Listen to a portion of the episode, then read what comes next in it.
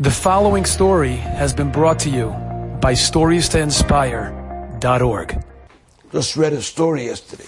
Amazing story. I'll share it with you. There was a young man living in a house, his wife. They lived there for 17 years. An apartment and a house. One day, the boss comes to notify him and tell him that he's selling the house. And the new owners are going to throw it down and build up a big, a big apartment house here. So I'm giving you a heads up to start looking around. He started looking around, the guy. One day he went to shul. On his way out of shul, he's on his phone calling it realtor. This, you heard about an apartment, you know what about an apartment.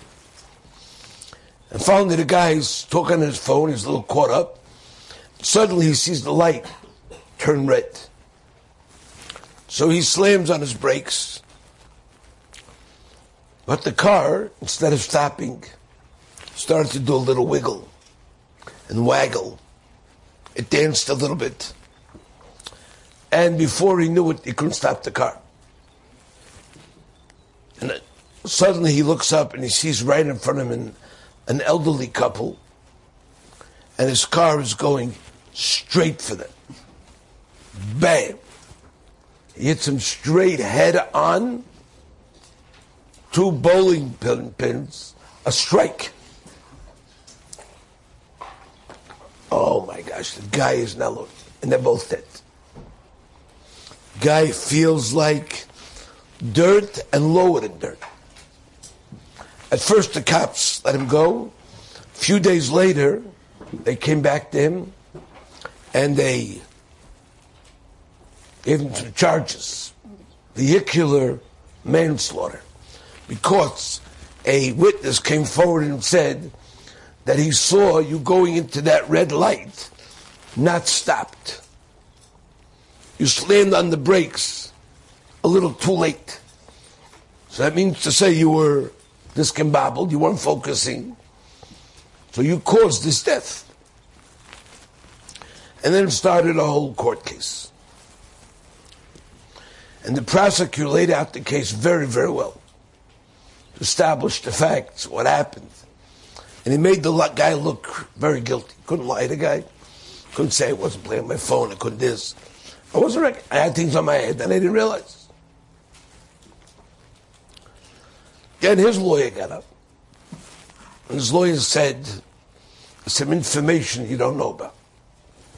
And that is that a few days ago, there was a truck that had a big oil spill right in that corner.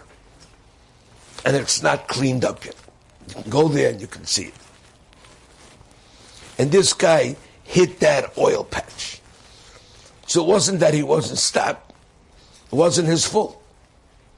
The fact that there was an oil patch there, that was beyond his control. He wasn't responsible for the oil patch there. judge heard the case, and they acquitted him totally. But the guy came home, the guy felt terrible. The mice, he took two lives. He was happy he wasn't in jail, but he caused the deaths of two older people.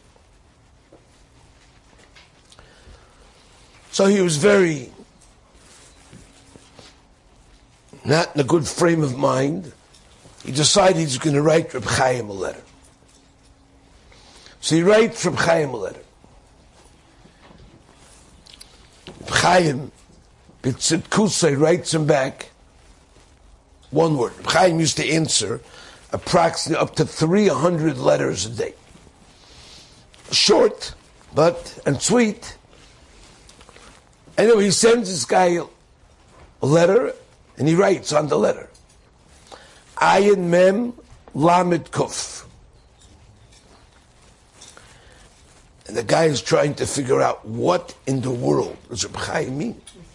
Ayin Mem Lamed Kuf? What's the answer?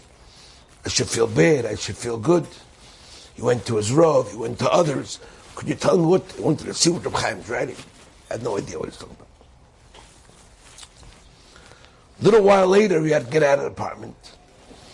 His real estate agent calls him up and says, you know, there's an apartment available, came up. Decent apartment, I want you to come.